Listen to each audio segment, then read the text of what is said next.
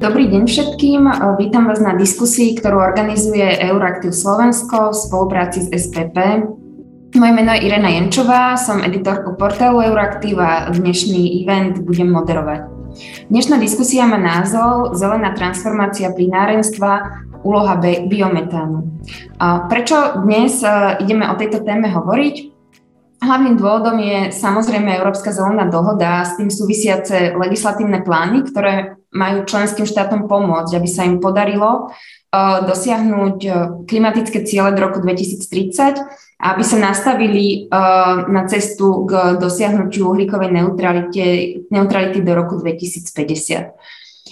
Um, komisia prišla v lete uh, s kľúčovým legislatívnym balíkom klimatických a energetických politík s názvom Fit for 55. Uh, ďalej, um, čo sa týka legislatívy, európske štáty spolu s Európskym parlamentom a komisiou diskutujú o taxonomii udržateľných investícií, ktorá má nasmerovať či už verejný alebo súkromný kapitál um, tak, aby podporil klimatické ciele Európskej únie. A tiež uh, zanedlho alebo najbližšie týždne uh, nás čaká predstavenie tzv. plynárenského alebo teda balíčku o plyne, uh, teda legislatívy, ktorá bude upravovať uh, pravidla trhu s plynom. Takže prečo dnes budeme hovoriť o biometáne? Mm, komisia pri týchto iniciatívach, ako aj pri dosahovaní klimatických cieľov, ráta s dekarbonizáciou plynárenského sektora. Pri tej majú hrať úlohu tzv. obnoviteľné plyny, medzi ktoré patrí napríklad zelený vodík, ale hovorí sa teda veľmi často aj o biometáne. Zástancovia komisia akoby tejto línie dekarbonizácie plynárenského um, sektora a tvrdia, že biometán, uh, zelený vodík a syntetické plyny by sa mali považovať za kľúčovú súčasť dlhodobej energetickej bezpečnosti Európskej únie, keďže ich nemusíme uh, dovážať. Sú obnoviteľné, ľahko sa prepravujú a skladujú. Uh, obnoviteľný a nízko, alebo teda obnoviteľné plyny je možno použiť ako palivo v doprave, môžu byť zároveň vtláčané do plynárenských sietí, čo um, predstavuje veľkú výhodu a využívané teda na, teplo, na výrobu tepla a elektriny. Zároveň um, výrobou biometánu uh, sa získava digestát, ktorý je možné použiť v polnohospodárstve ako hnojivo. Um, kritici sa stvrdia, že ak sa chceme vyhnúť negatívnym ekologickým dopadom výroby bioplynu a následne biometánu, alebo um, uh, musí byť jeho výroba zakorenená v miestnej ekonomike, a naplňať princípy udržateľnosti a obehového hospodárstva. Ekológiovia nespochybňujú ekonomické a environmentálne výhody výroby bioplynu, vidia však jeho význam, teda ako som už povedal, je v miestnej výrobe. Zdôrazňujú riziko a to, že je potrebné zabezpečiť aby zariadenia neboli príliš veľké, aby nevytvárali nejaké lieviky, um, napríklad um, do, ktorej pôjde, do ktorých pôjde lesná biomasa z celého okolia. A, a tiež, aby boli umiestnené na správnom mieste. A predišlo sa tak nákladom s emisia, a emisiám súvisiacim s dopravou. V diskusii sa s hostiami preto chceme pozrieť na to, že či je biometán jednou z ciest, ako dekarbonizovať plynárenskú infraštruktúru, alebo je len okrajovou a nákladnou technológiou. Tiež sa pozrieme na to, akú úlohu môže zohrať výroba biometánu alebo teda e, zelených bioplynov v regionálnej energetike a v nakladaní s odpadmi. A tiež odkiaľ by na to mali ísť peniaze. E, diskutovať o týchto témach budeme s hostiami, e, odborníkmi, ktorí sa téme dlhodobo venujú a týmto im chcem poďakovať, že prijali naše pozvanie. Dovolte mi privítať pani Patriciu Gašparcovú, predsedničku Slovenskej bioplynovej asociácie. Dobrý deň. Dobrý deň. Pána Martina Kečkeša, vedúceho oddelenia riadenia transakcií SPP. Dobrý deň. Dobrý deň. Pána Ladislava Hediho, odborného analytika, ktorý sa dlhodobo venuje problematike nakladania s odpadom. Dobrý deň. Dobrý deň a pána Kamila Potomu, ktorý tiež dlhodobo pracoval eh, v, teda v oblasti nakladania s bioodpadmi v rámci aj mesta, eh, zakladateľa spoločnosti Revatech. Dobrý deň. Dobrý deň. Začneme teda úvodnými vstupmi našich hostí a potom otvoríme diskusiu, ktorá bude zahrňať aj otázky, ktorú, ktoré položili registrovaní účastníci, keď sa registrovali. Zároveň sa budú môcť zapojiť, zároveň sa môžete zapojiť aj vy, diváci, prostredníctvom aplikácie Q&A v Zoome.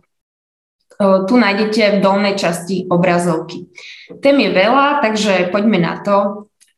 Vyhliadky pre bioplyn v Európe vyzerajú veľmi slubne pričom konzervatívne odhady hovoria o 10-násobnom zvýšení produkcie do roku 2030. To sú stále ako konzervatívne odhady. Napriek tomu je produkcia bioplynu v súčasnosti malá. Našla som si takéto čísla, kľudne ma opravte, ak nie sú správne. Celý priemysel v Európe v súčasnosti produkuje približne 2 miliardy kubických metrov bioplynu ročne, čo je malý zlomok celkovej spotreby zemného plynu v Európe. A v najbližšej dobe teda to vyzerá, že biometan zemný plyn uh, nenahradí. Pani Gašparcová, v akej situácii sme dnes? Aké sú príležitosti a výzvy na rozšírenie obnoviteľných plynov a teda aj biometánu? A ešte možno, keby ste uh, vy ako od fachu nám povedali, že kam sa výroba posunula za posledné roky alebo k čomu to nejak smeruje? Tak uh, dá sa povedať, že um, biometán je súčasťou dekarbonizácie plinárenskej infraštruktúry. Je to jediný obnoviteľný zdroj eh, v nepretržitom chode, čo sa týka bioplynových staníc. Hovoríme deň, noc, bezvetrie, zrážky nemajú vplyv na prevádzku viac menej. Mm, technológie eh, výroby bioplynu už sú na Slovensku. Eh, máme tu stovku bioplynových staníc funkčnú, už niekoľko rokov. Chýbajú iba technológie na transformáciu bioplynu vyrobeného týmito stanicami na biometán. A s tým spojené aj tlačenie do siete, prípadne technológie na hm, výrobu bio-LNG a bio-CNG stanice. Nákladovosť je iba vo vybudovaní tejto transformácie bioplynu na následovné využitie ťažko povedať, že či uh, by sme mali nejako ešte stavať ďalšie bioplynové stanice. Treba sa zamerať na tie, ktoré už tu máme.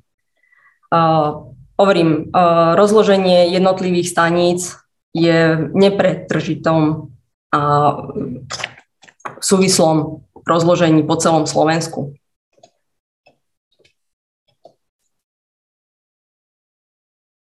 Um, a čo hovoríte, keby ste nám možno povedali o tom, že kam sa to posunulo, že teda ako ten trend je jasný, že sa to vlastne od takých nejakých konvenčných biopliniek posúva teda k tomu výrobe biometanu, ale tam teda zatiaľ chýbajú uh, investície.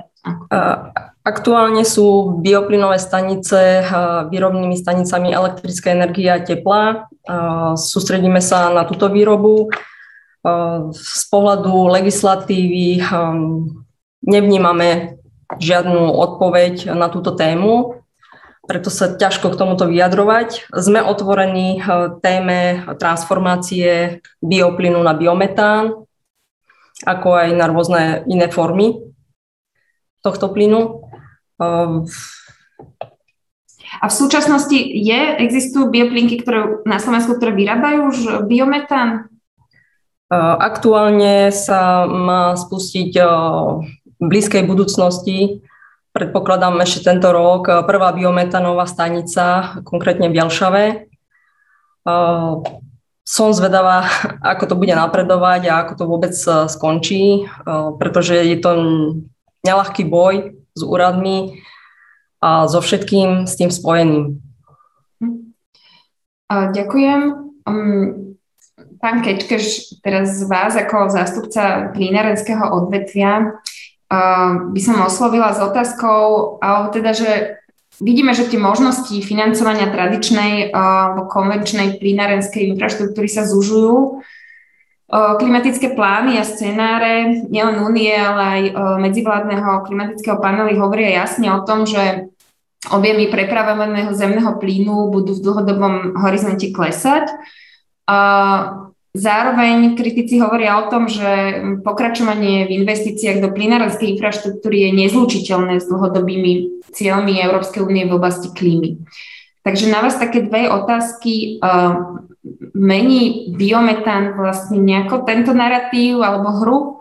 A čo znamená pre budúcnosť existujúcej infraštruktúry? A počuli sme, že v súčasnosti teda význam nie je veľký, ani v rámci Európy a teda na Slovensku. Um, ako realisticky odhadujete teda tento jeho význam do budúcna, alebo na čom, aké sú premenné, na čom to závisí? Ďakujem. Ja by som možno nadviazal, že áno, sme plinárenská spoločnosť a my si myslíme, že to plinárenstvo tu má svoj význam aj v tom horizonte roku 2030, aj v tom horizonte roku 2050, keď už budeme hovoriť o uhlíkovej neutralite. My si, alebo rozumieme tomu, že Európska únia má také ako keby tri princípy, podľa ktorých sa riadi a to je, najprv je to princíp energetickej efektívnosti, že najlacnejšia energia je tá, ktorú neminieme, to je úplne logické. Druhý princíp je, pokiaľ je možné, elektrifikujme všetko, čo je možné elektrifikovať. Preto napríklad je ten veľmi silný trend momentálne z Európy na elektrifikáciu dopravy, kde súčasťou balíka Fit for 55 je aj zákaz spalovacích, praktický zákaz spalovacích motorov po roku 2035.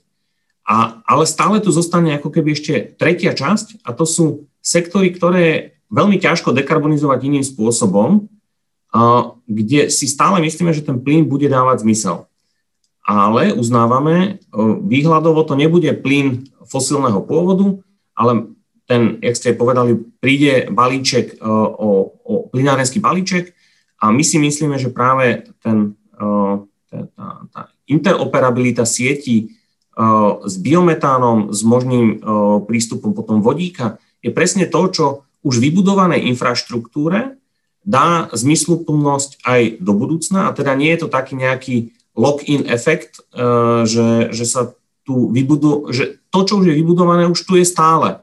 Už treba vybudovať len tie prípojky biometánu, treba e, prispôsobiť to zariadenie, ale stále je to lacnejšie, tie odhady sú rádovo, ako vybudovať úplne novú vodíkovú infraštruktúru napríklad. E, prebudovať plynárenskú na vodíkovú je zhruba 20% nákladov oproti vybudovania úplne novej vodíkovej infraštruktúry. Takže využíme to, čo tu máme, tom, čo sme dobrí a, a áno, porovnávať potenciál produkcie biometánu na dnešnú spotrebu není úplne e, správne, lebo, jak som povedal, dojde e, k opatreniam energetickej e, účinnosti, efektívnosti, zateplovaniu. Veľa sektorov sa bude elektrifikovať. To znamená, tie nožnice sa ako keby uzavrú. Tá produkčná schopnosť biometánu bude narastať, ale zároveň energetická spotreba plynných médií bude pokles, po, poklesne. Tam ale ešte možno veľmi dôležité povedať, že čo je taká tá, práve tá výhoda toho plynárenstva oproti iným palivám, je, e, je to stále najčistejšie fosílne palivo. Pokiaľ je dneska ako keby dilema, e, že e, z, z dôvodu dopytu po elektrickej energie znova zapínajú uholné elektrárne, tak stále ten plyn je rádovo čistejší ako uhlie. Znamená sústrediť sa na to, aj, aj sa to hovorí, že to je vlastne také tranzitívne obdobie, že aj ten fosílny plyn má svoju výhodu, keď ho porovnávame voči uhliu. To znamená, my si myslíme, že to plynárenstvo je zmysluplné a áno, veríme tomu, že biometán tu bude a bude narastať nielen v teda možno konverziou tých existujúcich bioplynových staníc, ale budovaním nových.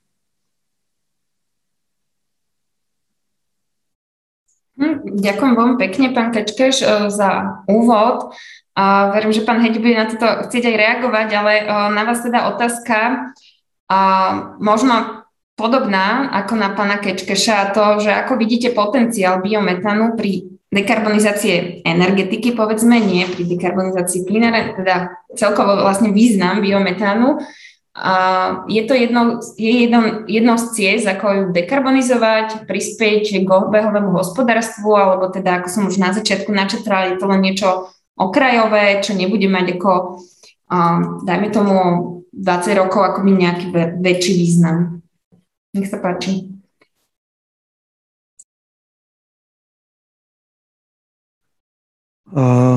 Dobrý deň. Rád z väčšiny súhlasím, nestáva sa to často s predstaviteľom fosílneho priemyslu. Tá väčšina informácií bola korektná, ale ako environmentalista mám povinnosť doplniť niektoré informácie, ktoré boli diskutabilnejšie. To, že fosílny zemný plyn musíme znižovať, nehovoria kritici, ale dáta a štúdie renomovaných inštitúcií. Ťažba fosílneho zemného plynu z nových ložisk sa už nevojde do tzv. uhlíkového rozpočtu. Ekonomicky využiteľné zásoby uhlia, ropy a fosílneho zemného plynu v náleziskách, kde sa ťaží alebo kde sa nové ťažobné zariadenia práve budujú, obsahujú sami o sebe dosť uhlíka na to, aby oteplenie prekročilo eh, tzv. bezpečné hranice oteplenia 1,5 alebo pod 2 stupne eh, Celzia Parískeho dohovoru o klíme, Parískej dohody. A len keby, keby celý svet hneď prestal spavovať uhlie, už dnes ťažené zásoby uhlia a plynu obsahujú dosť uhlíka na to, do skleníkových plynov, ekvivalent uhlíka na to, aby sa svet oteplil o viac než 1,5 stupňa Celzia čo bude mať závažné dôsledky. Tak to len tak na Margo zo, zo pár faktov. A zo pár faktov z novej správy UNEP orgánu OSN pre životné prostredie z maja 2021, ktorý uvádza, že súčasné koncentrácie metánu sú výrazne vyššie ako hodnoty, s ktorými sa uvažovalo ešte v správe IPCC v roku 2013 pre scenáre rastu priemernej globálnej teploty do 2 stupňov Celzia cieľ Parískej dohody 1,5 stupňa Celzia, ktorý je naozaj dôležitý sa o ňom maximálne usilovať, nie je možné dosiahnuť za primeranú cenu bez zníženia emisí metánu o približne 40% do roku 2030. Pričom pripomínam, že tu nejde o nejakú neprekonateľne náročnú úlohu, podľa aj tejto analýzy UNEPu až 80% opatrení v prípade ropy a fosilného zemného plynu je možné realizovať so zápornými alebo nízkymi nákladmi. Ale tak môžeme pokračovať dlho, už len posledná veta k tejto téme. E, štúdia z Univerzity v Manchesteri z roku 2017 uvádzala, že dodatočné rezervy fosílnych palív vrátane zemného plynu majú jednoznačne nulovú úlohu vo výrobe energie po roku 2035 a tak ďalej. Preto som rád, e, že pán kolega e, spomenul, že áno, ale, ale hovoria o plyne inom nefosílnom, s tým samozrejme sa dá súhlasiť. A dosť často ten, tá nefosílna alternatíva plynu je šetrnejšia vo viacerých sektoroch. Napríklad, aby som už išiel k téme biometánu, využívanie biologicky rozločiteľných odpadov z triedeného zberu, čistých, využívaných v bioplynových staniciach a upravených na biometán, ak sa dodržia zároveň kritéria, podobné kritériám na kompostovanie a ten digestát, o tom sa ešte budem vyjadrovať v tretej časti, má kvalitu a bude zároveň použitý pre zlepšovanie stavu pôdy, s ktorou máme veľmi závažné problémy z hľadiska úrodnosti, tak e, je podľa mnohých štúdí e, tá, táto technológia za týchto kritérií e, šetrnejšia než iné spôsoby energetického zhodnocovania časti prúdov komunálnych odpadov, ako spalovne odpadov s využitím energie a splíňovanie alebo ďalšie. Takže v druhej časti sa chcem dotknúť tomu, že to najhoršie, čo môžem spraviť, je zjednodušovať uh, a pretláčať jednu technológiu na úkor druhej. Máme sa skôr o kritériách. Bioplyn vylepšený na biometán môže byť prínosom z hľadiska ochrany klímy a životného prostredia, ak bude dodržaná dobrá prax a príslušné kritéria. Sú štyri. V prvom rade záleží na kvalite vstupnej suroviny. Používať by sa mal primárne bioodpad, striedeného zberu z komunálnych odpadov alebo z, z odpadových prúdov a zvyšky, pre ktoré neexistuje alternatíva, ktorá by uvoľňovala menej skleníkových plynov. Nemali by byť vstupnými surovinami také, ktoré ešte môžu byť využité napríklad určite nepotravinárske plodiny, plodiny poľnohospodárstva, slama a podobne. Po druhé, ak má byť výroba bioplynu biometán udržateľná, mala by viesť, nemala by viesť k zmene využívania pôdy, k ďalšej intenzifikácii poľnospodárstva a k poškodzovaniu biodiverzity alebo zvyšovať konkurenciu produkcii e, potravín. E, tejto téme sa ešte možno dostaneme v ďalšej časti. Možno len tá vaša, možno vaša reakcia na to, čo hovoril pán Kečke, že, že jednoducho sú určité s tým v zásade asi súhlasíte, že sú určité uh, sektory, ktoré nie sú elektrifikovateľné, ale teda priorita, keď sa bavíme o dekarbonizácii energetiky. Um, takže vlastne tento, akoby tieto biometán alebo teda iné zelené plyny uh, bude možno nevyhnutné použiť uh, na dekarbonizáciu sektorov, ktoré nie je možné elektrifikovať. Uh, um, opäť áno, ale musíme sa baviť konkrétne. Um, to znamená, že áno, v niektorých sektoroch je bez pochyby nefosil, je nefo, teda v mnohých, pomerne mnohých sektoroch je nefosilný plyn dobrou alternatívou, ale od istého roku sa už musíme skutočne baviť o nefosilnom plyne, nie o fosilnom zemnom plyne a tam tie konkrétne dáta od prechodu sú veľmi dôležité. Ak uh, bude tá snaha plinárskeho priemyslu úprimná v prechode na nefosilný plyn, my to len vítame a ponúkame pomocnú ruku v konzultáciách um, s um, poprednými európskymi expertmi v tom, ako by sa to dalo optimálne trendovať, aby to čo najviac pomohlo udržateľnému rozvoju na Slovensku, ale nemôže to byť všeobecný argument, ktorým sa prispieva k tomu, že potom vláda v súčasnosti Slovenska patrí k najhorším z postojov k podpore fosilného zimného plynu, plynu na pôde Európskej únie. Ak by to mal byť len takýto argument, tak e, to skôr podkope ochranu klímy. Ak to bude e, úprimná snaha dekarbonizovať plynárenstvo, je to vítané všetkými environmentalistami, či už z akademické obce, ktorých poznám, z mimovládnych organizácií a tak ďalej. To, to je hodné podporiť, tam budeme samozrejme na pomocní. Ja už len doplním dve kritéria, aby som tie kritéria mal vypovedané. Tretím je manažovanie únikov je potrebné manažovať úniky a pretože v prípade, že sa tak nedieje, môže byť podobný problém ako pri zariadeniach na, na fosílny plyn. A problém je, že v Európskej únii chýba zatiaľ usmerenie k najlepším metódám alebo praxi, ako vybudovať a manažovať bioplynové stanice, vrátanie únikov. Nemáme na to dostatočne rozvinutú legislatívu. A, a, a takisto nám chýbajú dáta. Máme niektoré čiastkové dáta, ale na základe nich nie sme zatiaľ schopní zodpovedne povedať a presne, aký veľký presne problém máme s unikmi metánu z týchto e, zariadení. Posledné kritérium je uh, strážiť samozrejme kvalitu používaného substrátu, či už pri spláškových kavoch, z hľadiska ťažkých kavov, alebo ako som naznačil, pri spracovaní biologicky rozložiteľných odpadov strážiť vstupnú surovinu, aby potom tá výstupná surovina, tá by tiež ešte mala byť upravená, to poviem v tretej časti, aby mohla byť aplikovateľná na pôdu bezpečne a s prínosom pre, pre zlepšenie kvalitatívnych vlastností. Mhm. Ďakujem veľmi pekne. Tým kritériám teda by som sa ešte potom povenovala neskôr aj, aj, aj vlastne rizikám, ktoré vy ste už e, teraz načrtli, pán Hedi. Pán Potoma, vaši predrečníci už to tak akoby sa toho dotkli, ale tak možno keby ste z vášho pohľadu, ako vidíte potenciálny význam biopliniek alebo biometánu, teda vo vašom prípade pre obehové hospodárstvo a tiež možno keby ste taký svoj pohľad nám dali, že kde momentálne na Slovensku sme. Hm, ďakujem. Eh, ja to celé tak nejak počúvam a vnímam, ale základný problém je, že veľa tých prepočtov alebo analýz, ktoré som videl, oni vychádzajú z také jednoduchej matematiky, ktorá hovorí, že v čiernej nádobe je polovica odpadu bio, krát potenciálna, eh, potenciálna, eh, potenciál výroby bioplynu rovná sa x stoviek miliónov tón biometánu, Eh, to tak nefunguje samozrejme.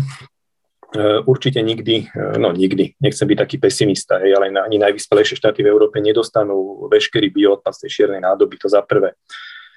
Za druhé, Slovensko je veľmi špecifická krajina v tom, že sme riedko osídlená vidiecká krajina. Tu je jedno, dve veľké mestá. Možno viete, možno nie, ale absolútna väčšina obcí bioodpad nezbiera Hej, rieši sa ten, e, tá povinnosť zberu sa rieši kompostérmi.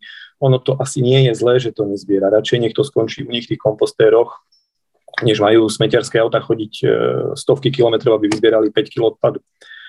To, či to tam končí v tých kompostéroch, alebo to ide do čiernej nádoby, to už je druhá vec. Tá problematika je, je pomerne zložitá. Hej. Čiže z pohľadu odpadov eh, eh, tie ambiciózne stovky miliónov tón biometánu, ktoré som videl, bude problém naplniť. Ja keď som si to prepočítaval cez aktuálny stav a cez potenciál, ktorý je v Európe dosiahnutelný v zbere, eh, tak tie čísla sú oveľa, oveľa nižšie. Mňa zaujalo, čo hovoril pán Kečkeš, lebo mne to na dnešnú spotrebu vychádza fakt, že rádovo v percentách 2 až 6 E, pán Kečkeš povedal zaujímavú vec, ja som si to neuvedomil predtým, e, že ako budeme unikať od fosílneho plynu, tak tá spotreba tých, tých 5 miliard ročne, ktorá je tu aktuálne na Slovensku, bude klesať. Takže aj ten podiel potenciálnej výroby bioplynu bude stúpať. E, želám si, aby to tak bolo. Na druhej strane povedzme si ešte aj o tom, že na tom, ako sme na tom technologicky a v akom časovom horizonte, o akom časovom horizonte sa bavíme. Jednak čo sa týka zberu BIA a jednak čo sa týka vývoja tej technológie samotnej. E, e, treba si tiež uvedomiť, že dnes sú tie procesy nastavené inak. E, desiatky miliónov eur vstupujú, z eurofondov vstupujú do výroby kompostárenských zariadení E, nemyslím si, že to bude tak jednoducho fungovať, že ja pre tú kompostáreň postavím bioplinku o 10 rokov a tá kompostáreň tam proste bude. Čiže opäť neviem, o akom časovom hľadisku sa bavíme. Pokiaľ o roku 2035, tak áno, dnes to začíname, rozbiehame a nastavujme to, ale e, najbližších 5-10 rokov z nejakej zásadnej zmene v oblasti odpadov asi nedôjde, e, čo sa týka biometánu. A ešte zareagujem na pána Hegiho, on spomínal nejakú štúdiu, že je lepšie vyrábať biometán z odpadu, ako spaľovať eh, odpad. Asi áno, tak ako keď je to takto povedané, tak to znie dobré, ale treba si uvedomiť, že sú tam ďalšie, eh, v tej čiernej nádobe sú ďalšie zložky odpadu. Veľká časť toho je nerecyklovateľná. Môj názor je taký, že bol by som rád, keby to tak bolo, ale moc tomu neverím, že dostaneme všetko bio z tej čiernej nádoby. Takisto tomu neverím, že nám zmizne čierna nádoba budeme všetko recyklovať. Čiže stále tam niečo zostane. E, tlačiť na biometán je fajn, lebo je to lepšie médium ako, ako energia zo spaľovne, ale uvedome si, že vždy bude zvyškový odpad. Čiže ako otázka na mňa, čo s odpadom a ako s odpadom, stále tu bude čierna nádoba s biom, e, nepôjde všetko do biometánu a, a vnímajme ten princíp regionality. Hej. Tie odpady, ktoré tu sú potenciálne, sú od čiernej nad Tisou po Kúty a tie sú nezlučiteľné. Hej. A tá kružnica, tá ekologická kružnica z vozu bude iná, je, je iná proste, hej, ten CO2 náklad.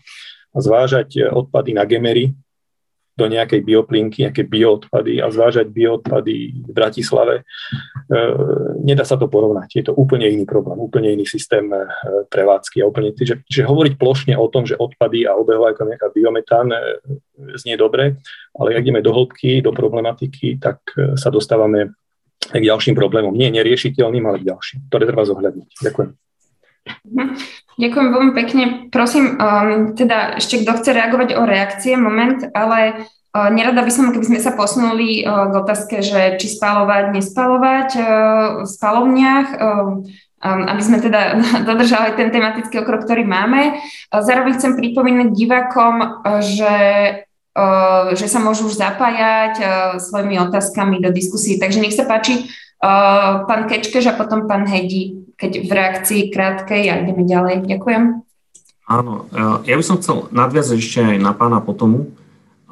Je veľmi dôležité si uvedomiť, že súčasný stav, ako ľudia nakladajú s odpadmi, nie je to, čo bude možno o 5 rokov, o 10 rokov. Ten, ten, ten, tie trendy sa menia a vychádzať z toho, že k dnešnému dňu je v čiernej nádobe 40% BIA, to je, áno, to je pravda, ale dojde ako keby e, k nárastu e, zberu e, zbieraného prízdroji, ľudia sa naučia pracovať s tými tzv. hnedými nádobami, časť odpadu sa takto prirodzene presmeruje z toho, nazvime to, špinavého toku do úplne čistého a to je to, čo je ako keby najlepšie na spracovanie.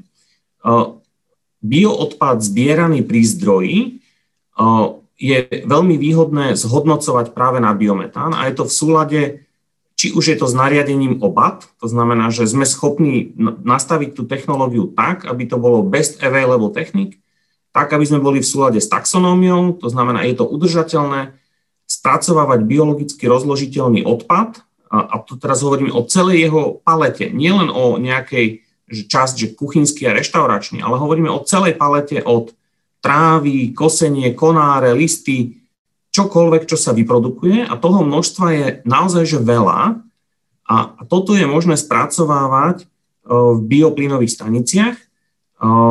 My už máme na to aj nejaké projekty predpripravené. Presne toto si myslíme, že toto je to, kam sa tá technológia a budúcnosť práve posúva. K spracovaniu tohto typu odpadov a jeho strašne veľa. Napríklad len Bratislava teraz zverejnila EIA zámer o 50 tisíc tón ročne. My sme zverejnili zámer v Nových zámkoch na 60 tisíc tón biologicky rozložiteľných odpadov.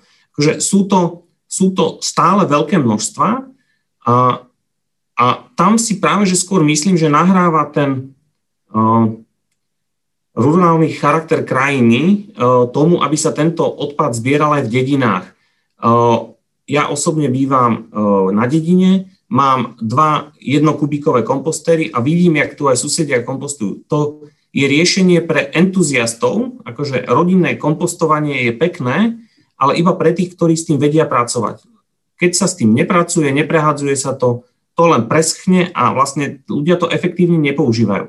Je keď sa ľuďom pristavia tie hnedé nádoby, ten bioodpad, ktorý teraz sa len tak vyhodí do pola alebo do lesa, alebo tak, akože nerobme si ilúzie, že ten odpad naozaj končí niekde zmysluplne, tak dajme ľuďom priestor a šancu ho zužitkovať a vytvorme systém zvozu biologicky rozložiteľných odpadov, ktoré budú zhodnotené aj energeticky. A ako bolo povedané, najväčšia výhoda tohto spracovania týchto biologických e, odpadov je, že pokiaľ máme tento čistý vstup, tak e, výstupný produkt, e, digestát, možno ešte na rozdiel od mokrých, ferment, mokrých bioplynových staníc, je, že to je relatívne nie kvapalina, ktorá keď sa roztrekuje na pole, býva niekedy problémy s ťažnosti, že to môže zapáchať a tak ďalej.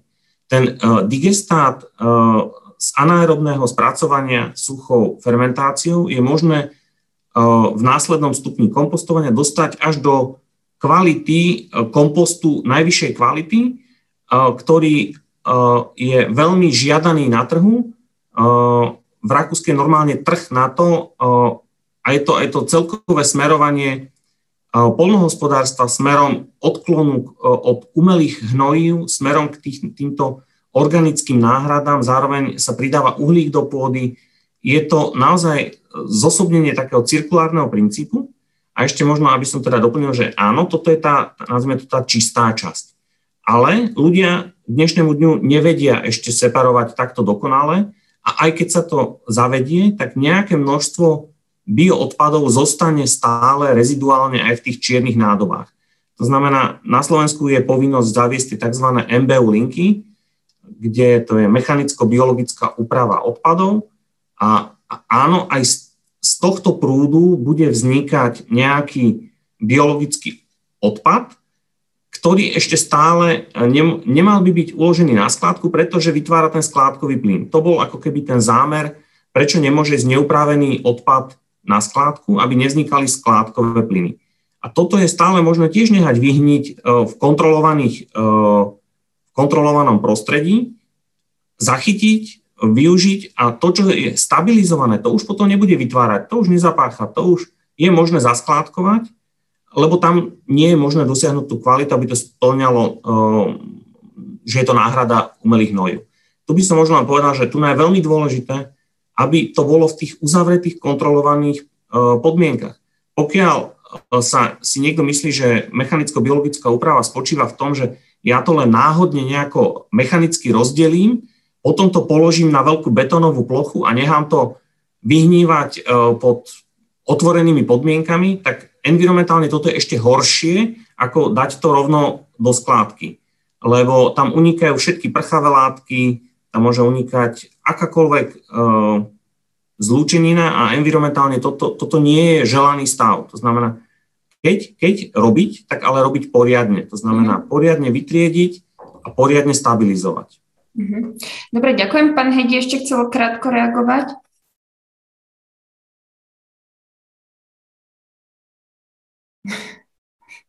Aj vy ste chceli, pani Gašparcová? Áno, tak poďte vy. Dobre, ďakujem za slovo.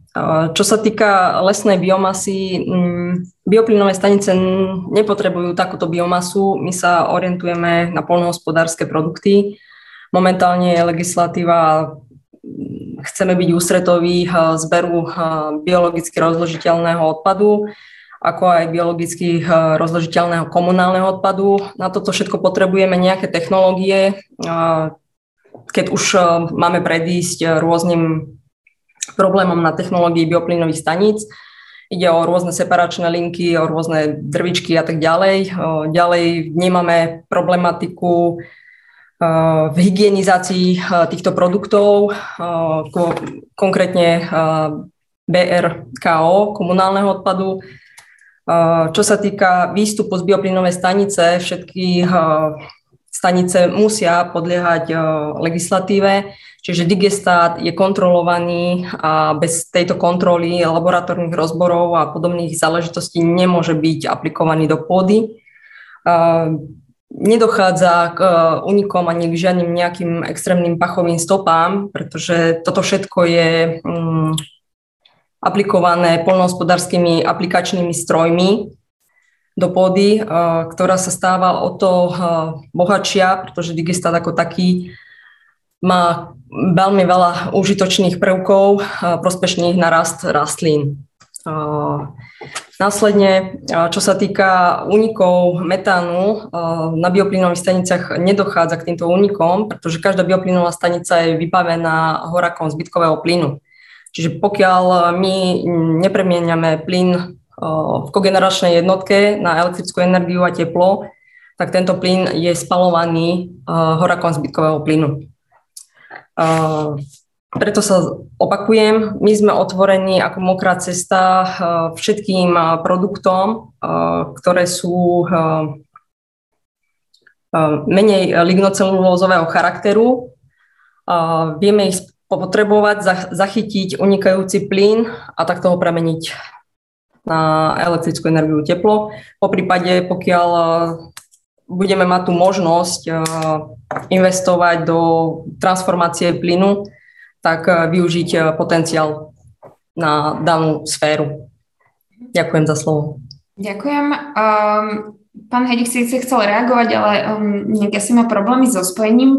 Uh, ja by som prešla k ďalšej téme a som rada, že vlastne spomínal to aj pán eh, Potoma a to je teda akoby taká tá regionalita alebo také tie regionálne špecifika, ktoré uh, sú významné pri uh, spracovaní bioodpadu, ale aj teda pri výrobe uh, bioplynu a biometánu. Uh, zo západnej Európy vieme, Napríklad z Nemecka, uh, Nemecko upust, uh, upustilo od podpory už v roku 2014 výroby bioplynu z polnohospodárskej biomasy. V súčasnosti podporuje len bioplín, ak sa vyrába vo veľmi malých zariadeniach na farmách, teda ako je tam vlastne faktor tej akoby lokality, pričom surovina sa preferuje hlavne hnoj. To isté vo Francúzsku, že tovar na biometán je integrovaná do systému, ktorý vlastne dodáva potom palivo pre miestne mestské autobusy alebo miestnu dopravu. Takže um, toto by som chcela možno s vami viacej preskúmať, že uh, na jednu stranu hovorí sa o tejto, akby v krajinách, kde to už je zabehnutejšie, idú náspäť ako by také k tomu lokálnemu významu alebo regionálnemu. Uh, oproti tomu, čo vravil pán Kečke, že tá súčasná plynová infraštruktúra je, je, je centralizovaná, je veľká, a že ako toto vidíte, vlastne ten význam. Nech sa páči, pán Potoma. E, tak ja len nadviažem rýchle na ten svoj príhovor. Z pohľadu regionality je, z pohľadu odpadov je tá regionalita kľúčová, lebo je fajn, čím menej odpadu prevážam, tým lepšie. Na druhej strane toho odpadu je v regiónoch málo. A to sa to bije zase s ekonomickou efektivitou toho projektu. Projektu, projekty ako je výroba biometánu sú pomerne nákladné. Oni začínajú dávať ekonomický zmysel od určitého množstva toho vstupu. Takže treba si povedať, e, čo vlastne do toho vstupuje. Ja som teda premýšľam nad tým, že ak tam pôjdu tie bioodpady, tým konárom, ako spomínal pán Kečkeš, moc neverím, myslím, že z toho sa bioplyn vyrobiť nedá. Ale povedzme nejaký bioodpad, e, e, čistiarenské kaly a odpadová biomasa z hospodárstva. Toto by mohlo dávať zmysel ako taký, taký, taký mix vstupných substrátov, a toto by sa našlo aj v riedko osídlených oblastiach, ale asi nie iba čiste bioodpad. E, ak, ak chceme ísť do regiónov, musíme hľadať ďalšie zdroje e, toho, e, toho materiálu. Neviem, nie som odborník a neviem, či, či cieľene pestovaná biomasa energetická na výrobu biometánu dáva alebo nedáva zmysel. Sama ste vlastne povedala, že, že v tom Nemecku to už nepodporujú hej, že sa orientujú skôr na tú odpadovú biomasu, či už, či už odpady alebo, alebo agro. Čiže tie regióny, zase dáva to zmysel z pohľadu odpadov, ale pozor na tú technológiu. Tam môže byť pri malých množstvách e, ozaj drahá, nielen investične, ale hlavne potom prevádzkou. Ďakujem. Ďakujem. Kým nechám ešte priestor na reakciu, um, Vlastne e, jedna otázka, ktorú sme dostali od, e, pri registrácii účastníkov, vlastne smerovala k tomuto, lebo tu vlastne pán Kečkeš hovorí na jednej strane, že je tu nejaký, nejaký potenciál, ktorý sa bude zvyšovať. Na druhej strane pán Potoma e, je taký akoby skeptickejší, hovorí o, o tom, že tá krajina má rurálny charakter, čo istým spôsobom mm, znižuje, znižuje ten potenciál zberu toho, toho bioodpadu. Uh, takže možno, možno pre všetkých, um, ktorí ste tu odborníci na, na túto tému, otázka od diváka je, um, že na ktorú sme aj narazili, z čoho konkrétne sa bude biometán vyrábať a že či, či je to vypočítané, či je to nejak zanalizované, alebo máte nejaké čísla, o ktoré sa možno do budúcna oprieť, uh, z akých zdrojov to pôjde a akú časť spotreby by to mohlo pokryť. Nech sa pani pani Gašparcová, pán Kečkeš a pán Hedi Ďakujem za slovo. Takže máme tu už existenčných asi 100 bioplynových staníc, ktoré boli pôvodne stavané v objektoch polnohospodárských družstiev za účelom spotrebovania hnoja, hnojovice a podobných produktov z vedľajšej výroby. Tieto družstva mierne zanikajú alebo nejakým spôsobom sú v likvidačnom stave preto bioplynové stanice hľadajú alternatívy na, na výrobu daných palív, ktoré vyrábame. Preto sme ústretoví a radi príjmeme akékoľvek biologicky rozložiteľné odpady, ktoré nám pomôžu v nasledujúcich existenciách. Nehovoríme len o odpade z domácností, ale sú to rôzne odpady biologickej formy z rôznych fabrík, mm, aj, aj toto je otázka na bioplynové stanice. Konkrétne môžem povedať príklad e, z mliekární ako servátka, e, po prípade z liehovarnických fabrík, využiteľnosť výpalkov a tak ďalej. Bioplynové stanice chcú konvertovať výrobu na tvorbu biometánu Nemám, nemajú momentálne k dispozícii finančné prostriedky, aby toto dokázali. Prístupnosť surovín je taká, aká je. Snaha o zbieranie nie len na nás, ale aj na obciach a mestách. Vnímame problematiku, že táto téma je len krátkodobo na trhu, preto každá každý prísun je nám ústretový. Chceme napomôcť k dekarbonizácii aj touto formou a viac menej nemusíme nič stavať. Už tu máme tieto bioplynové stanice.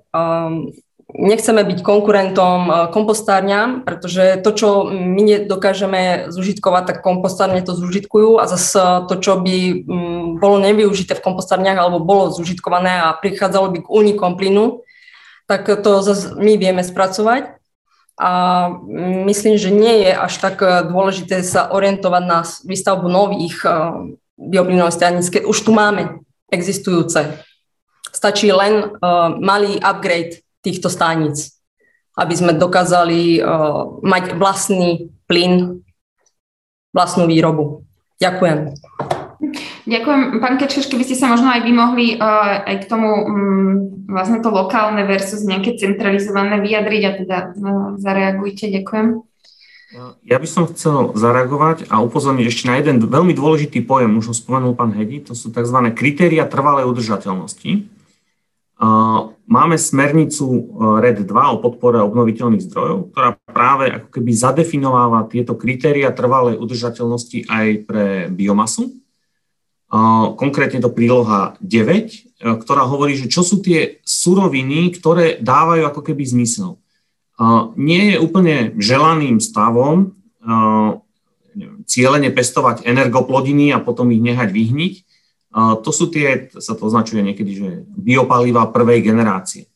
Cieľ je produkovať ako keby tie pokročilé, nájsť práve tie suroviny, ktoré splňajú tie kritéria trvalej udržateľnosti, pri ktorých vieme povedať, že áno, naozaj tam dochádza nie možno k 30-percentnej úspore e, emisí, ale aspoň 70-percentnej úspore emisí.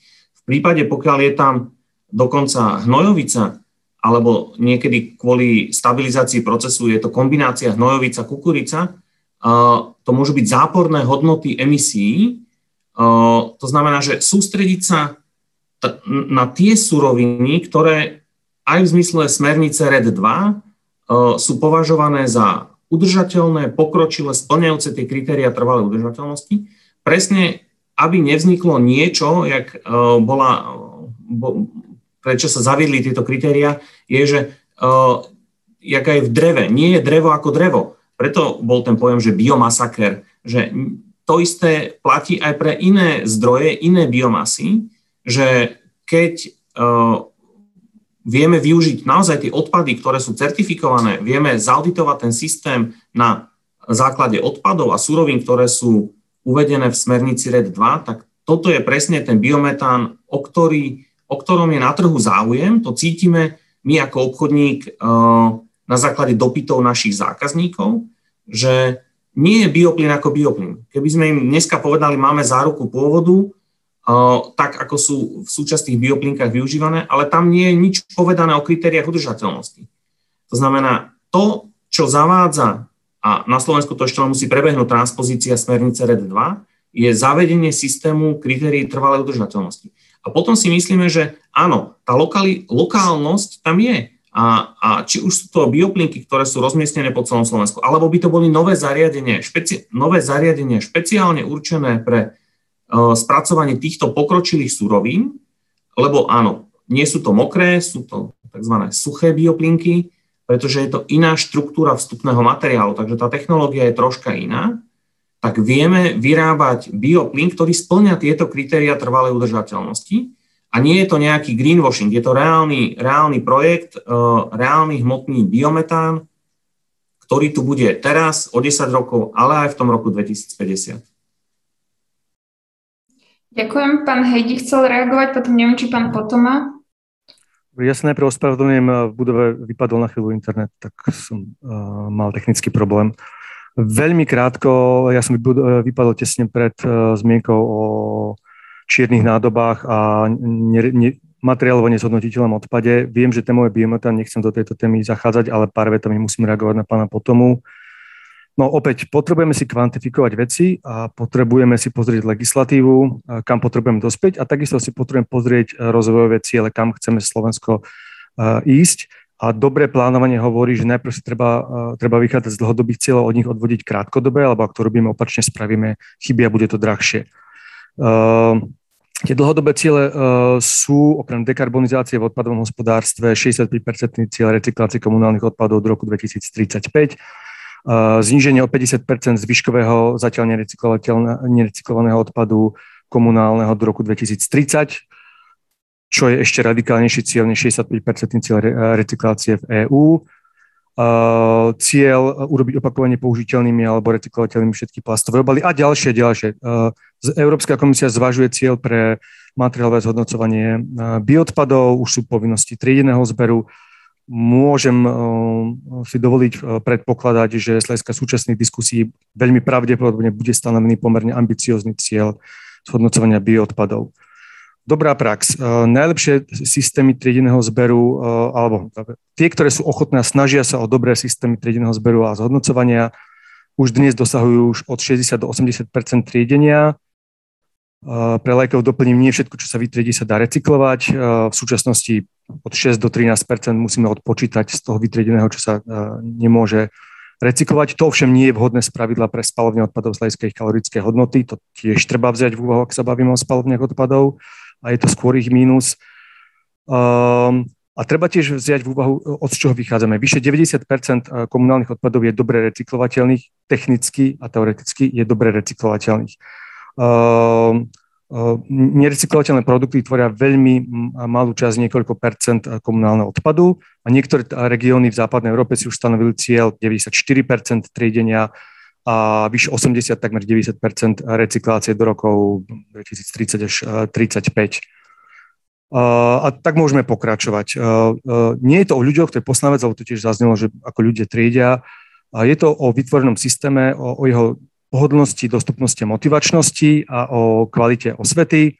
Ak sú tieto zabezpečené aj na Slovensku, ľudia v regiónoch, kde toto bolo vytvorené, um, dosahovali od 60 do vyše 80 triedenia behom niekoľkých málo rokov.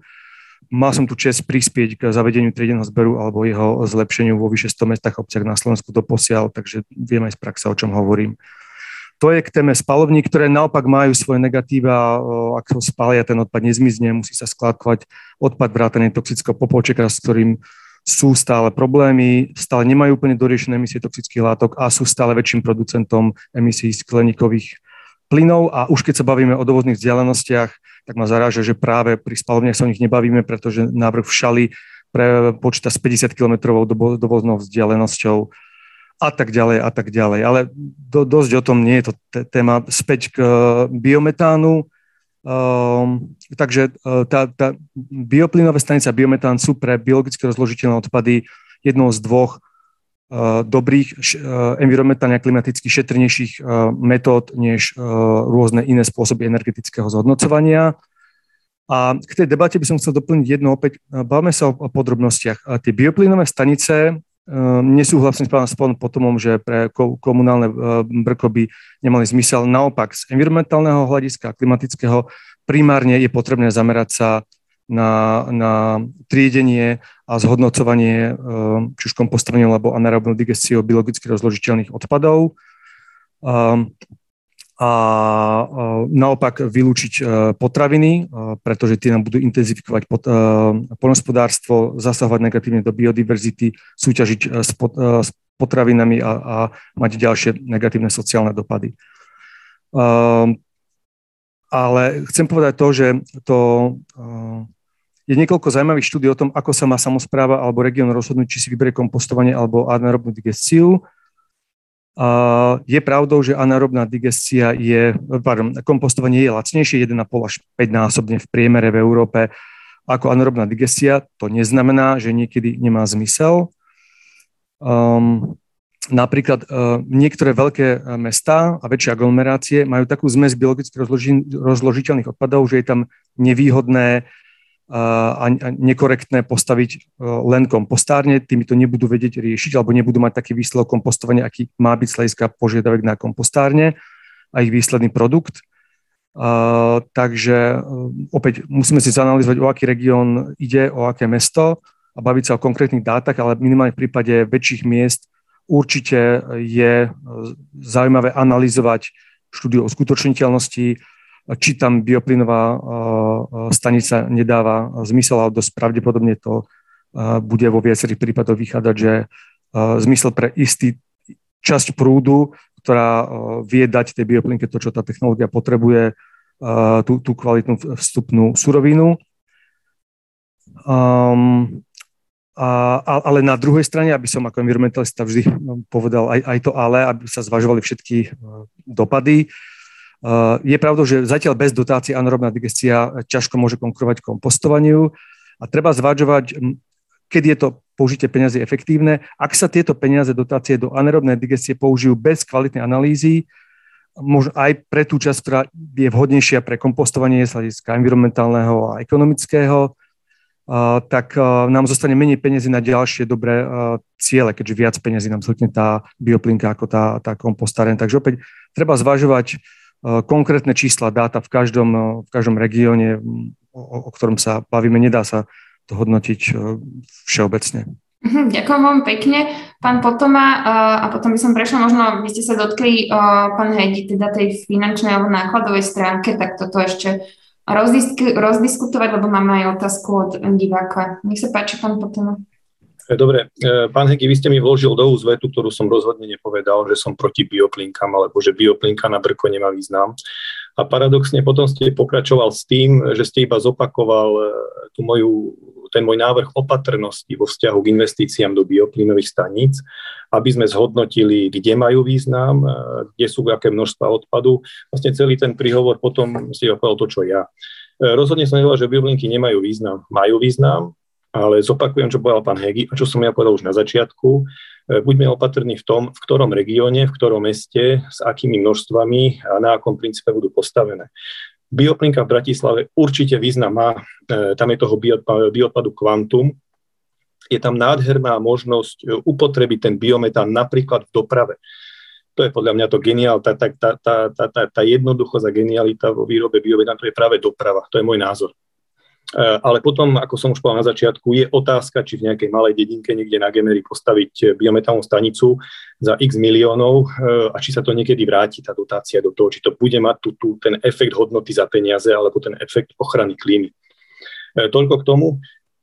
A ešte myslím, že ten pán divák alebo pani diváčka sa pýtala na to, a neviem, čo tu bolo povedané, tak ja sa pokúsim zodpovedať, lebo sa mi že na toho nedotkli, čo vlastne bude vstupovať do tých bioplíniek na biometán a, a aký je podiel výroby biometánu.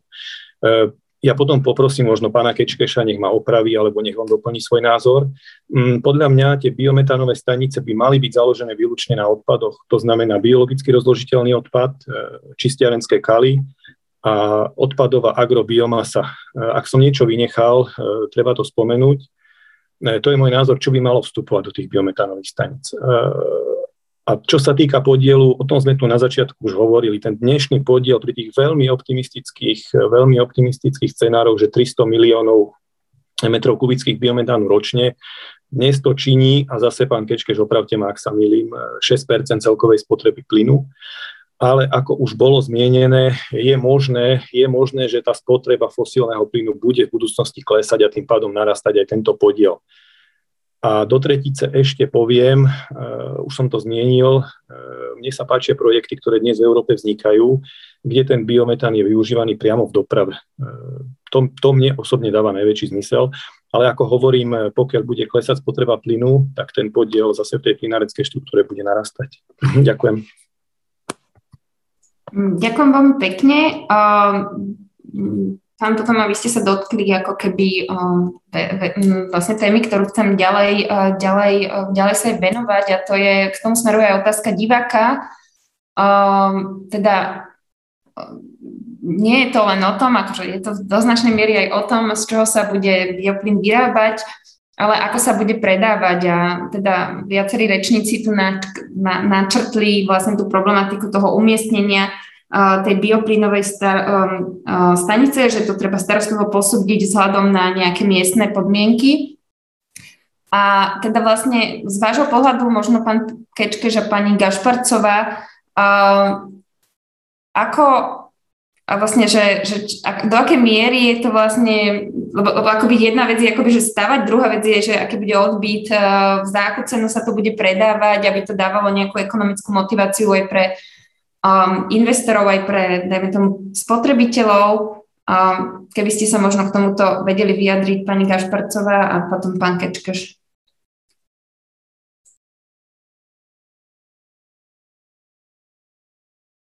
Musíte si dať mikrofón, prosím. Ďakujem. Pardon. Bioplynové stanice, ktoré sú už postavené, sú postavené, z, dá sa povedať, že s rozumom, pretože sú stavané v blízkosti polnohospodárských družstiev, ktoré sú v blízkosti obytných zón, bydlísk, miest a obcí. Prísun biomasy, ktorá je aktuálne, tak je stále a je plánovaná už len kvôli týmto družstvám. Čiže bioplynová stanica momentálne má príjem a stále vyrába Čiže bola, bola by škoda vymýšľať nové bioplino, e, biometánové stanice niekde v odlahlých e, miestach, e, ktoré by mali nejako transformovať a tlačiť niekam, keď už sú tu miesta vybudované. Čo sa týka spracovania odpadu, týchto 100 bioplynových staníc eh, nemá problém eh, spotrebovať veškerý dostupný materiál, ktorý je teraz na trhu na Slovenskom. Eh, nehovoríme o niekoľkých desiatoch tisíc tonách odpadu, hovoríme o dostupnosti. Vie mi niekto z vás povedať, koľko máme k dispozícii odpadu, ktorý môžeme spracovávať na bioplynových staniciach? Pýtal sa vás niekto, alebo niekto z vás, koľko dokáže bioplynová stanica spotrebovať? Čo my vlastne na bioplynových staniciach spotrebovávame, tak je to surovina, ktorá je prispôsobovaná danému výkonu kogeneračnej jednotky. Čiže my momentálne nedávame ani menej, ani viac suroviny, ktorú vieme spotrebovať. My sa vyhýbame doslova prekrmeniu bioplynovej stanice, a prispôsobujeme to e, výrobe kogeneračnej jednotky. Tak, aby sme e, zabranili aj e, zbytočnému páleniu plynu. Hovoríme o dekarbonizácii. Pokiaľ by sme prešli na tvorbu plynu, áno, vieme sa zamerať na väčší prísun materiálu, vieme ho transformovať do potrubia, vieme ho meniť, pokiaľ ostaneme pri elektri- elektrifikácii, tak e, musíme hovoriť o výkone kogeneračnej jednotky. Ďalej, e, bioplynová stanica ako taká mokrá cesta poskytuje Slovenskej republike výrobu elektrickej energie, ktorá je takýmto spôsobom zelená. Ďalej poskytuje teplo, ktoré môže byť poskytované či už príslušnému družstvu v chove, či už e, príslušnej obci či mestu, ďalej rôznym fabrikám, ktoré potrebujú využívať toto teplo. A zároveň na výrobu týchto dvoch komponentov vyrábame plyn. Takže sme jediné, jediný obnoviteľný zdroj, ktorý má k dispozícii tieto tri odvetvia. Ďakujem. Pán Kečkeš, nech sa páči. Ja by som na to nadviazal práve z takého ako keby plinárenského pohľadu, kde uh, možno rozlíšenie na tie staré bioplynové stanice, tie, tie existujúce, uh, oni boli, jak bolo povedané, prevažne robené pre elektrický výkon. To znamená, ono naozaj sa môže stať, že sú relatívne uprostred pola alebo blízko dedín. Tam bolo kľúčové kritérium možnosť vyvedenia elektrického výkonu. To teplo sa tam dosť často marí alebo sa používa práve len na také ako keby lokálne vykurovania skladov alebo sušenie nejakého materiálu alebo tak ale nie je to tá pridaná hodnota uh, toho bioplynu, biometánu, keby sa využil napríklad v systémoch centralizovaného zásobovania tepla a to teplo by bolo využité zo 100%. Tu nám musím povedať, že je veľmi dobre napísané v pláne obnovy a odolnosti, uh, kde sa myslelo na uh, bioplynové stanice, kde v rámci komponentu 1 OZE je možnosť sa zamerať na označili to repowering, ale je to ako keby zmena bioplynu, výroby bioplynu na biometán v týchto existujúcich bioplynových staniciach a dať im ako keby ekonomickú budúcnosť aj po roku 26, 28, podľa toho, kedy im expiruje to ich 15-ročné obdobie. To znamená, ak v pláne obnovy tie bioplynové stanice využijú túto možnosť a bude to u nich technicky realizovateľné, lebo my si myslíme, že z tých, dajme tomu, 100 staníc je možno 34, alebo taká zhruba tretina je taká, ktorá je v efektívnom dosahu plynárenskej sústavy, tak aby ten bioplyn po jeho dočistení na biometán, biometán už znamená, že je to plyn, ktorý je nahraditeľný a nerozlíšiteľný od plynu, ktorý je v distribučnej sústave. To znamená, už je možné tento plyn zatlačiť do distribučnej sústavy, ale keďže tie bioplynky sú, nechcem povedať, že kade tade uprostred krajiny, podľa našej analýzy hustoty našej plinárenskej sústavy zhruba tretina je takto efektívne pripojiteľná. To znamená, a to ešte nehovorím, že sú tam ako keby majetko práve, že treba naozaj vybudovať to, to pripojovacie, ten pripojovací plynovod, že to není úplne ľahké a rýchle to urobiť.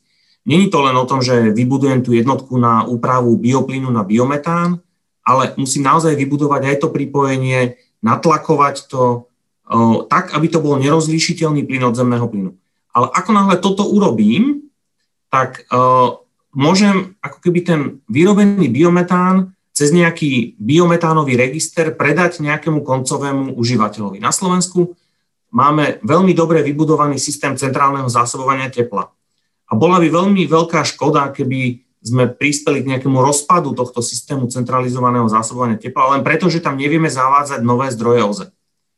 Keďže tam už oni majú nainvestované, prechádzali často z uhlia logickým spôsobom smerom k zemnému plynu, dajme tomu, tá podiel drevnej biomasy nie je možné zvyšovať do nekonečna, tak práve takto upravený bioplyn, teda už biometán, je možné predať prevádzkovateľovi sústavy centrálneho zásobovania tepla a prispieť k ozeleneniu teplárenstva, čo je možno rádovo väčší problém ako ozeleňovanie elektroenergetiky na Slovensku, keďže naše, naša elektroenergetika je z 95 nízkouhlíková vďaka jadru a, a veľkej vode.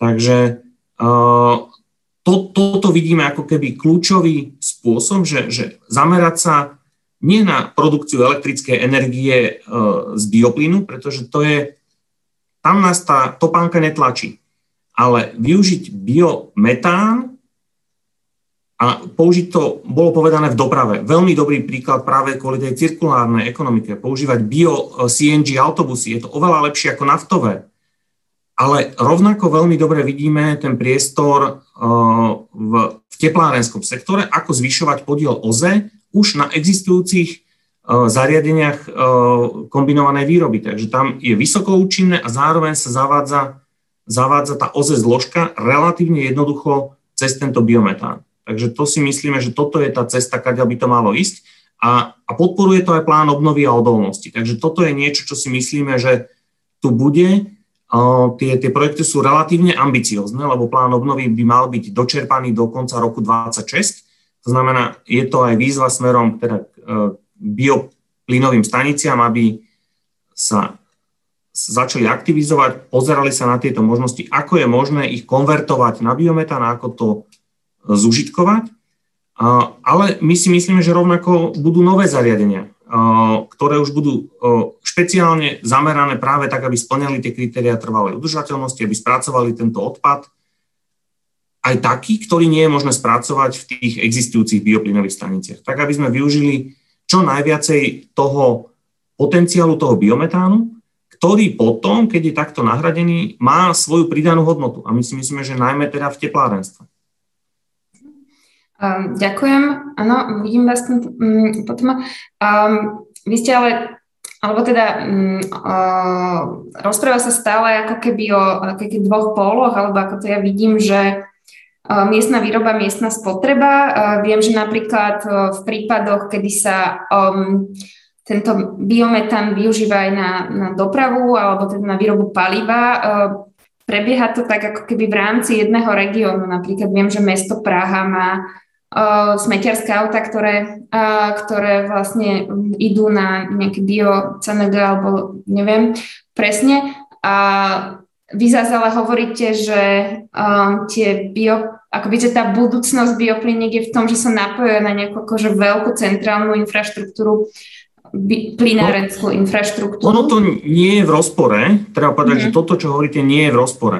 Lebo či už je to založené na tom zbere odpadov, jak je napríklad ten príklad aj tej Prahy, mm. alebo aj Brna, alebo kdekoľvek, vždy je to založené na nejakom tom lokálnom uh, systéme zberu odpadov, ten sa uh, lokálne zhodnotí v biometánovej stanice a väčšina týchto miest má vybudovaný systém centralizovaného zásobovania tepla. To znamená, ten ako keby zákazník na ten biometán je tam prirodzene daný. Je to tá nejaká teplárenská spoločnosť, alebo sa to natlačí ako bio-CNG a využíva sa to zase lokálne v tých autobusoch. Takže ono to nie je v rozpore, len pomáha to tým bioplynovým staniciám existujúcim, ktoré túto možnosť nemajú, lebo sú napríklad v dedinách tam, kde by nebol takýto prírodzený spotrebič. To znamená, ten biometán je to médium, ktoré prepojí výrobcu a zákazníka tak, aby to pridalo práve tú najväčšiu pridanú hodnotu.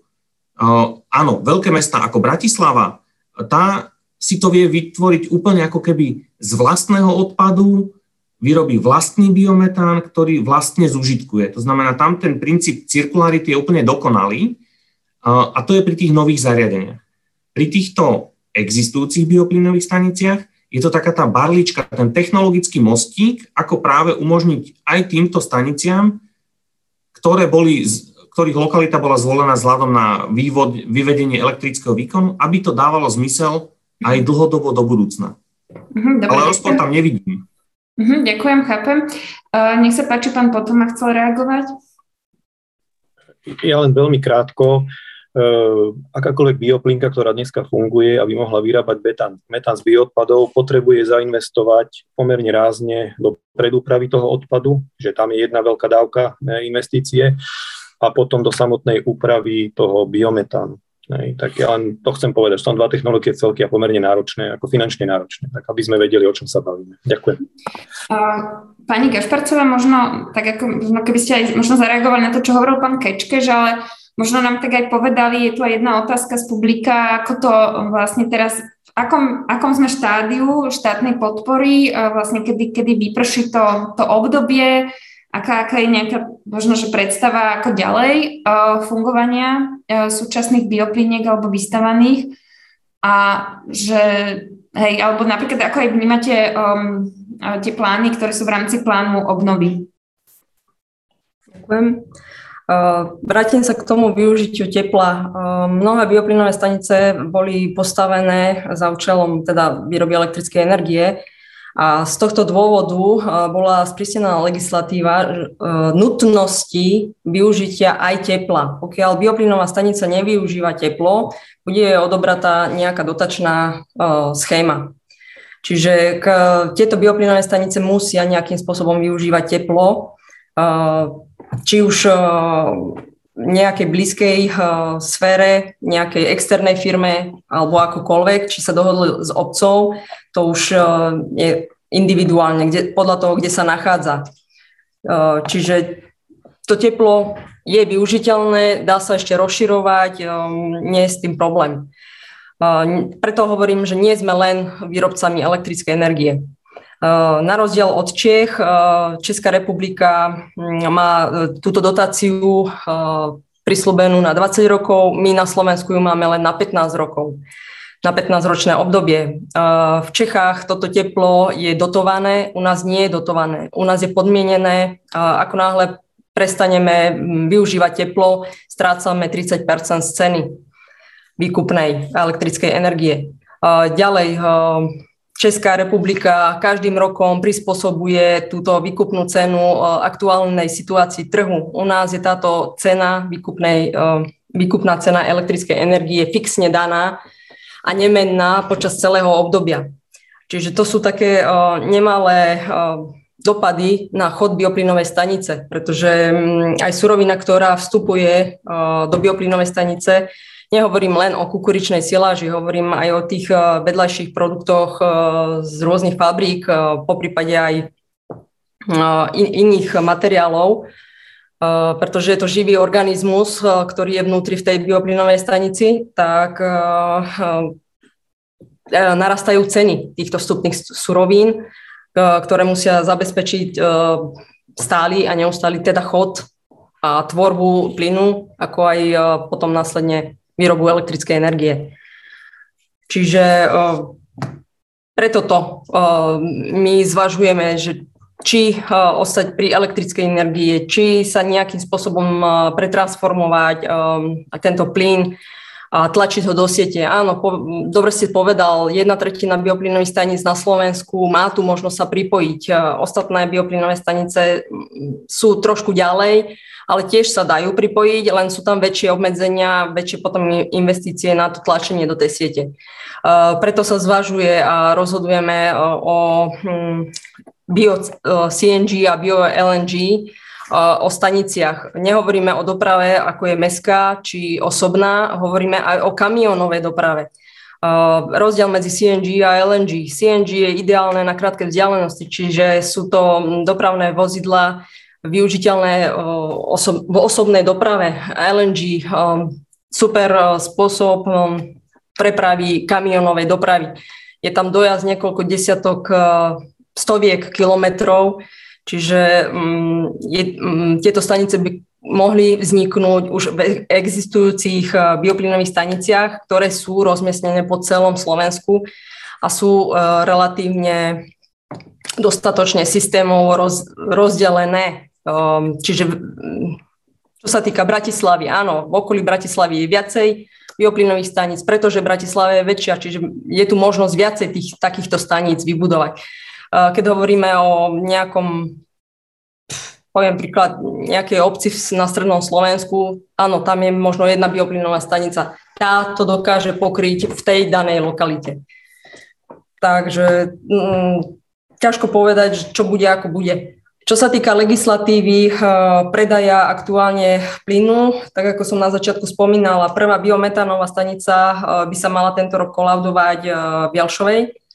Ehm, sama som zvedavá, ako to dopadne, pretože mm, výkupné ceny, mm, ja osobne som ešte nevidela nejaký návrh ehm, na Slovensku. Ehm, momentálne sa obchoduje s plynom cez zahraničný styk, mm, čiže takýmto spôsobom nám v dnešnej dobe uniká zelený plyn do zahraničia.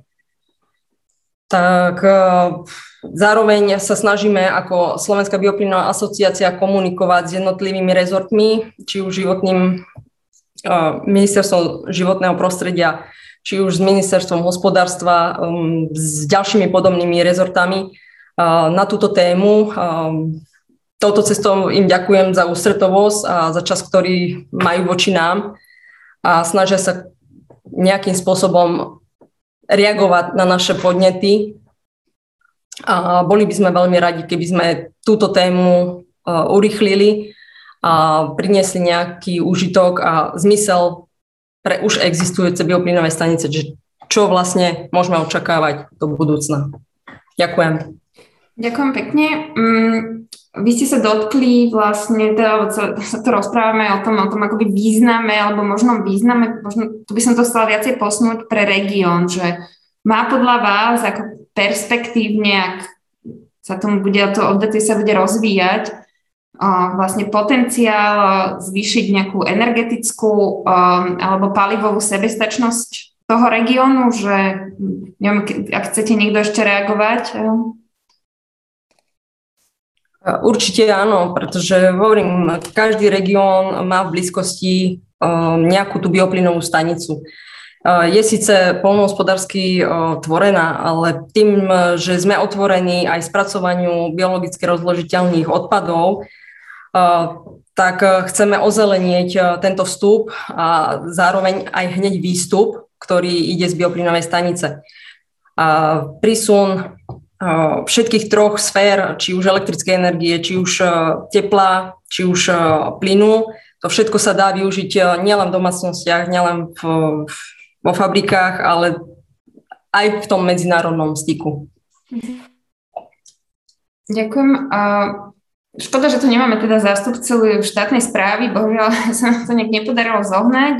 My sme chceli na ministerstvo hospodárstva, ale nejak sa to nepodarilo, ale možno aj otázka na vás, lebo ste sa tomu, toho tak aj ako dotkli, že kde by, ako, kde by ste videli akoby nejaký priestor eh, v oblasti verejných politík, ktoré by mohli hneď um, pomôcť, že v čom, kde, kde v tejto ako keby regulačnom rámci vidíte nejaký, um, nejakú rezervu, ktorá by, keby sa zaplnila, mohla hneď pomôcť.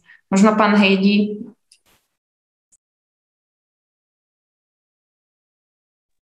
Áno, ďakujem za slovo. Určite je potrebné zlepšiť regulačný rámec pre projekty alebo zámery rozvoja biometánu a bioplynových staníc. Tie, ktoré budú splňať environmentálne a klimatické kritéria, si zaslúžia lepší klimatický rámec, ale zároveň musíme zabrániť tomu, aby kvôli zjednodušením e, sa zjednodušenie nespravilo viac škody ako e, osohu. Ja som tie štyri kritéria vychádzajúc z odborných štúdí e, spomenul. Kolega spomenul, že v RED 2 sú kritéria udržateľnosti, no sú, ale sú nedostatočné stále a sú stále nedostatočné aj pre segment bioplynových staníc. Je tom veľká debata v súčasnosti v Európskom parlamente tu nadviažem aj na nejaké náznaky diskusie o tom, ak, opäť, aké vstupné suroviny sa používajú a mali by sa používať. Dáta máme viac Európskej únie, takže len a zo sveta, tak príklad. Podľa Medzinárodnej energetickej agentúry v roku 2018 z 18 megatón ropného ekvivalentu vstupných surovín pre e, bioplinky v Európe tvorilo až 8 megatón e, ropného ekvivalentu tvorili plodiny, a 6, až 6 megatón tvoril odpad zo živočišnej výroby, len 3 megatóny pochádzali z bioodpadov z tuhých komunálnych odpadov a len 1 megatóna z komunálnych odpadových vôd, čo nie je celkom v súlade so smerovaním k udržateľnému rozvoju, lebo presne preto, že sú to tak často plodiny a často um, produkované na úkor konkurencie s potrebnárstvom alebo biodiverzitou došlo k sporom aj v posledných rokoch e, s konkurenčnými výrobcami, teda nebolo to to najlepšie pre regionálny rozvoj. E, a, a odborná obec sa celkom zhoduje environmentálna, že tie súčasné kritéria sú nedostatočné a je veľký zápas v Európskej únii o ich dostatočné prísnenie. Do istej miery sprísnené budú a skvalitené, či dostatočne, to je, to je otázne.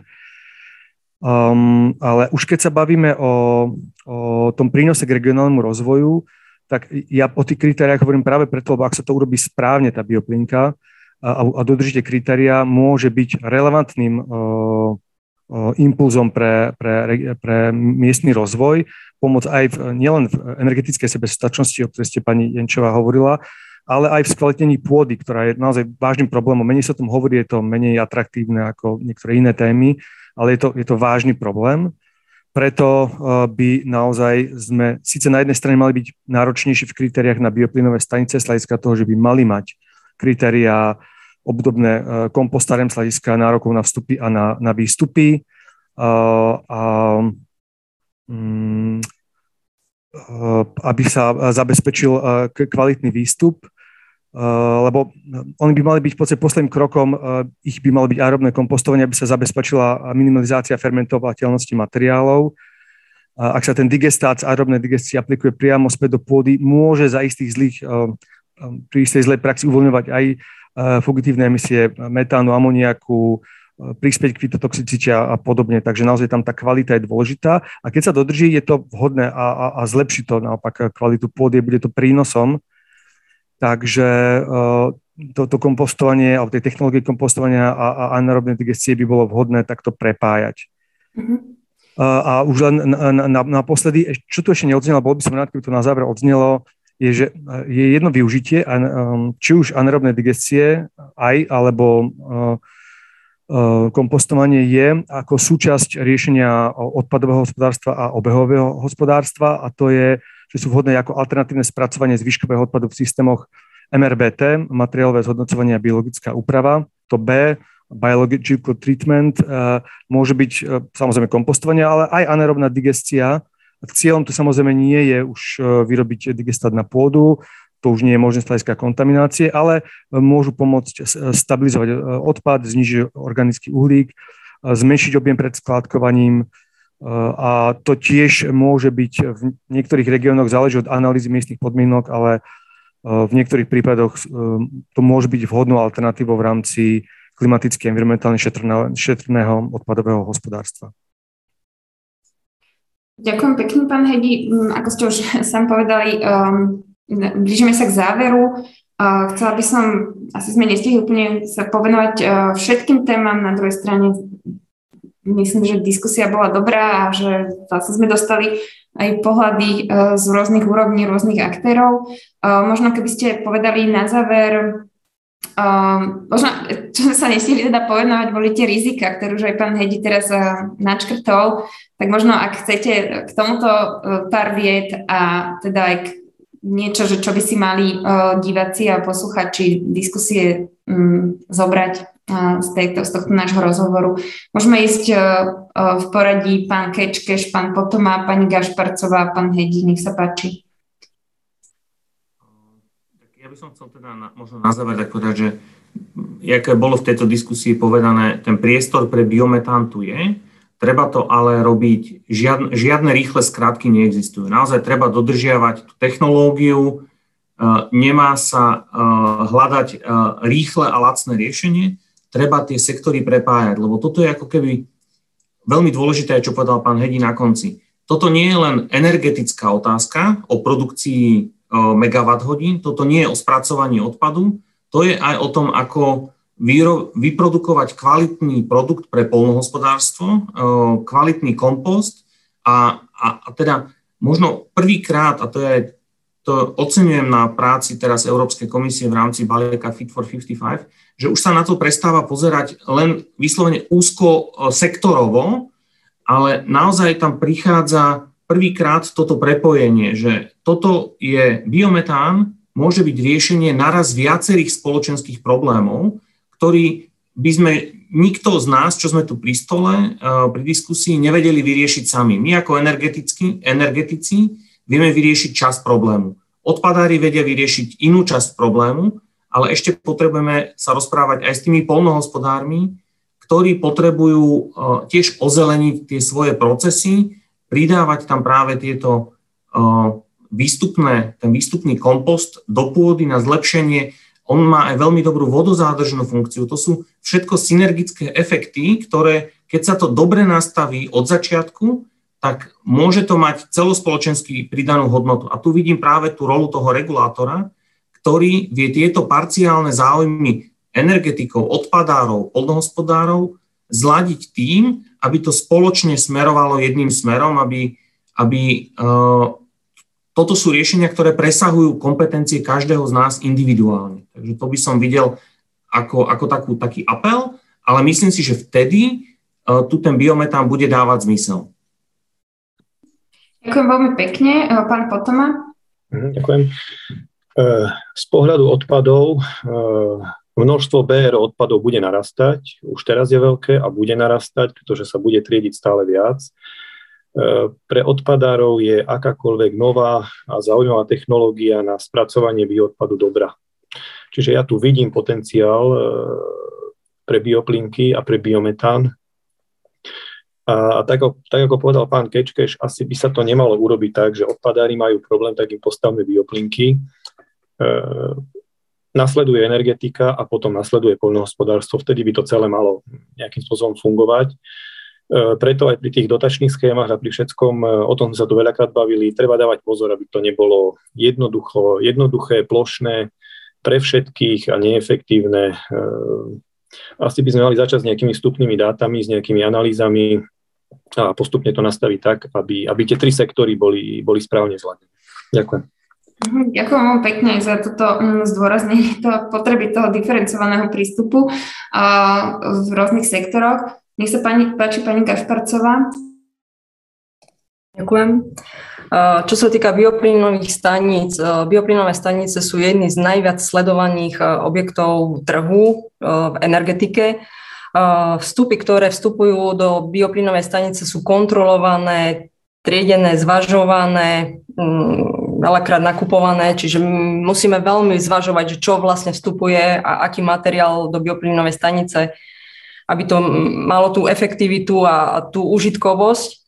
Čiže vstupná surovina, nedokážem pustiť e, nič nebezpečné, čo by mi ovplyvnilo celý proces do, do bioplynovej stanice. Čiže e, vnímame biologicky rozložiteľný odpad e, v tejto sfére a preto sme otvorení tematike investícií do hygienizačných liniek, do triedičiek a podobných záležitostí, ďalej aj kontrolné orgány do toho zapojiť.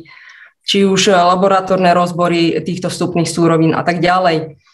Samotná technológia je tiež ovplyvnená týmto vstupom, čiže musíme sa pozerať na to, mm, že nemôžeme tam predsa len hádzať tie konáre, áno, tie necháme na spalovne a na kompostárne, tie my fakt nezužitkujeme.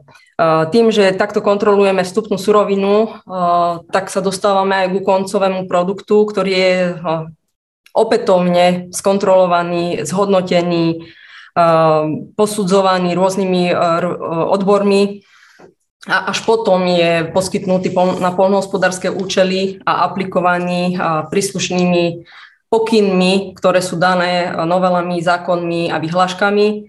Čiže um, minimalizujeme akékoľvek rizika a vplyvy na životné prostredie. Ďalej, bioplynové stanice sú kontrolované či už zo strany ovzdušia, podzemných vôd, bezpečnosti pri práce, pretože obsluha bioplynovej stanice, to je personálne obsadenie, to pri fotovoltaike a podobných záležitostiach nie je.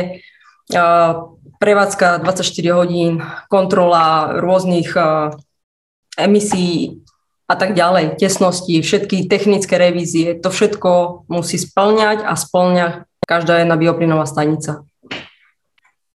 Dáta, ktoré majú bioplynové stanice, sú k dispozícii. Vieme spolupracovať s každým jedným rezortom, radi zodpovieme otázky, ktoré na nás majú.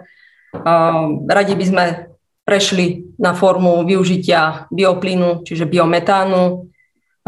Len záleží od možnosti technológií, ktoré už sú dostupné na trhu a plus okay. dostupnosti finančných prostriedkov. Jasné. Určite, mm, teda rozprávali sme sa teda, že aj z plánu obnovy sa v tomto smere možno mm, niečo podarí. E, nech sa páči, pán Hedi. Veľ, veľmi rád podpisujem e, každú vetu môjho predročníka teraz na záver, e, takže mám uľahčenú úlohu, povedali väčšinu za mňa. Ja len možno si dovolím uh, na záver doplniť, že áno, všetky tri sektory by mali byť riešené pre prepojenie. Uh, snažil som sa uh, hovoriť aj o tom. Len k tomu chcem dopovedať, že súčasne za, za dodržanie environmentálnych a klimatických kritérií a doplnil by som pani kolegyňu, že áno, ja viem, že splňajú pomerne veľa náročných kritérií, ale objektívne ako environmentalista musím dodať, že stále to nie je dostatok kritérií. Čo sa týka vstupnej suroviny, áno, v prípade biopliniek to môže byť problém z využívania bioplynu v rámci čistiarní, ale, ale v týchto na Slovensku nie. Tam som skôr myslel na negatívum, keď sa používajú plodiny, ktoré súťažia s potravinami alebo môžu intenzifikovať pôdospodárstvo a prispieť k strate biodiverzity. Tam si treba na toto dávať pozor. Ďalším kritérium je, je, je sú úniky metánu, tie tu zazneli len raz. Tie by, na, na tie tiež zatiaľ nemáme dostatok legislatívy a, a požiadaviek, nemáme dostatok dát a nie je to zatiaľ dostatočne sledované. Nevravím, že je to určite zlé, len vravím, že je tu priestor na, na zlepšenie legislatívy a, a, a man, manažmentu. A, a, ale pri splnení týchto udržateľných kritérií vedia byť a ja dúfam, že budú prínosom pre riešenie energetických odpadových a problémov a problémov s úrodnosťou pôdy. Mhm. Ďakujem veľmi pekne, že ste zmenili a teda ten problém unikov metánu. Tam téma metánu sa aj vďaka klimatickej konferencii dostala do takej centra pozornosti, takže možno, možno o tom bude nejaká nasledujúca debata. Dostali sme sa teda k záveru, trošku presluhujeme, ale e, verím, že diváci s nami vydržali. Chcem sa veľmi pekne poďakovať e, hostke a hosťom diskusie, že si našli čas diskutovať o tejto skutočne dôležitej téme. E, boli tu s nami pani Patricia Gašparcová, predsednička Slovenskej bioplynovej asociácie, pán Martin Kečkeš, vedúci oddelenia riadenia transakcií SPP, pán Ladislav Hedí, odborný analytik, ktorý sa dlhodobo venuje problematike nakladania s odpadom a ďalší odborník uh, na odpady a, bioodpady, uh, pán Kamil Potoma. Uh, ďakujem aj všetkým divákom, že ste s nami vydržali. Bohužiaľ nám nevyšiel teda čas pokryť všetky slubované témy. Chcela by som vás ale pozvať na ďalšie diskusie. Už budúci týždeň v útorok bude diskusia, ktorá sa bude venovať um, takému problému začlenenia budov do nového systému obchodovania s emisiami do revidovaného systému obchodovania s emisiami a potom 23. novembra sa opäť vraciame k odpadovým témam a kedy bude diskusia smerom k silnejšej obehovej ekonomiky, koľko pravidel potrebujeme Tiež sa chystá naša výročná konferencia o dekarbonizácii, ktorá sa začína, bude trvať týždeň, bude to 5 panelov a začína sa 29.11. Ešte raz ďakujem všetkým za účasť v mene portálu Euraktiv Slovensko a radi vás opäť uvidíme. Dovidenia.